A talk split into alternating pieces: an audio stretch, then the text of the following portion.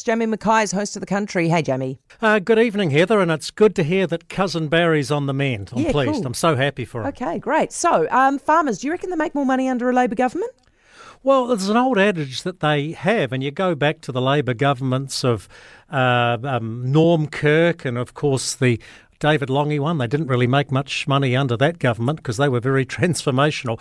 But I thought, uh, by way of doing a bit of an exercise, and I wrote a column on this, which is on the new ZB Plus website, I thought I'd go back a couple of decades, certainly to the formation of Fonterra, because that was my easiest tool to measure farmer income and the Fonterra payout. So effectively, I'm looking at the Clark government the Key English national government, and of course the Ardern Hipkins uh, Labor government. So, what I found, Heather, that under Helen, um, the mother of the nation, dairy farmers did quite well. The 20, 2007 2008, they had a very good inflation adjusted uh, payout of $7.66. They had a couple of really good years under John Key, but also under John Key, they had their two worst ever payout years. So, guess who can lay claim to presiding over a record payout, Heather? None other than Jacinda. 20, 21 22 season, a whopping $9.50. So, do farmers make more money under a Labor government on the income side of the ledger? Who knows?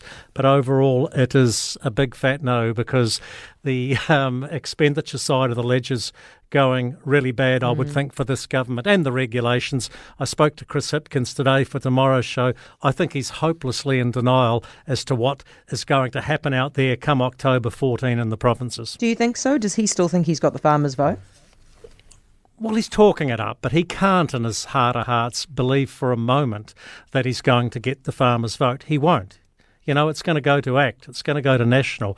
Even Winston's uh, mopping up. There's quite a few people who are actively courting the farmer vote, and I wouldn't say Labor is one of those parties. No, absolutely. Hey, what do you make of the latest ASB rural report? Look, uh, it's not good. It's a bit. It's a bit depressing, really. What they've done is they've come out and said, uh, expect if you're a farmer, expect another tough 12 to 18 months. And they looked at stuff, uh, dairy, beef and lamb, and forestry, and it's all really, unfortunately, or a lot of it's off the back of the uh, subdued, depressed Chinese economy. Look at these numbers, Heather. Dairy, 40% below the previous peak of early 2022, 16 down 16% since the end of May. Uh, beef and lamb. Uh, beef's down 10 to 15%, lamb is 20 to 25%, and mutton's even more than that. And forestry's taken a bit of a caning as well, down 30% below the previous peak in 2021. In US dollar terms, that's only 18. But there is some good news, I guess, and that is the fact that some of this is being mitigated by uh, a lower exchange rate. We were trading at 59.4 uh, US cents when I had a look earlier this afternoon. But that's a, a two sided coin as well, because obviously, yes, it improves the price of our exports, but it makes everything we import cost more, Jamie- namely petrol. Yeah, thank you, Jamie. Really appreciate it. Jamie Mackay, host of the country. For more from Heather du Plessis-Allen Drive, listen live to News Talk ZB from 4 p.m. weekdays or follow the podcast on iHeartRadio.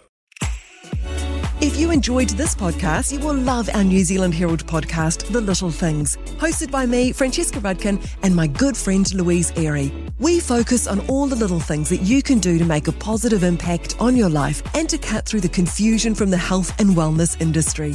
Join us every Saturday to hear from the experts for all the tips and advice you need. Just search The Little Things on iHeartRadio or wherever you get your podcasts.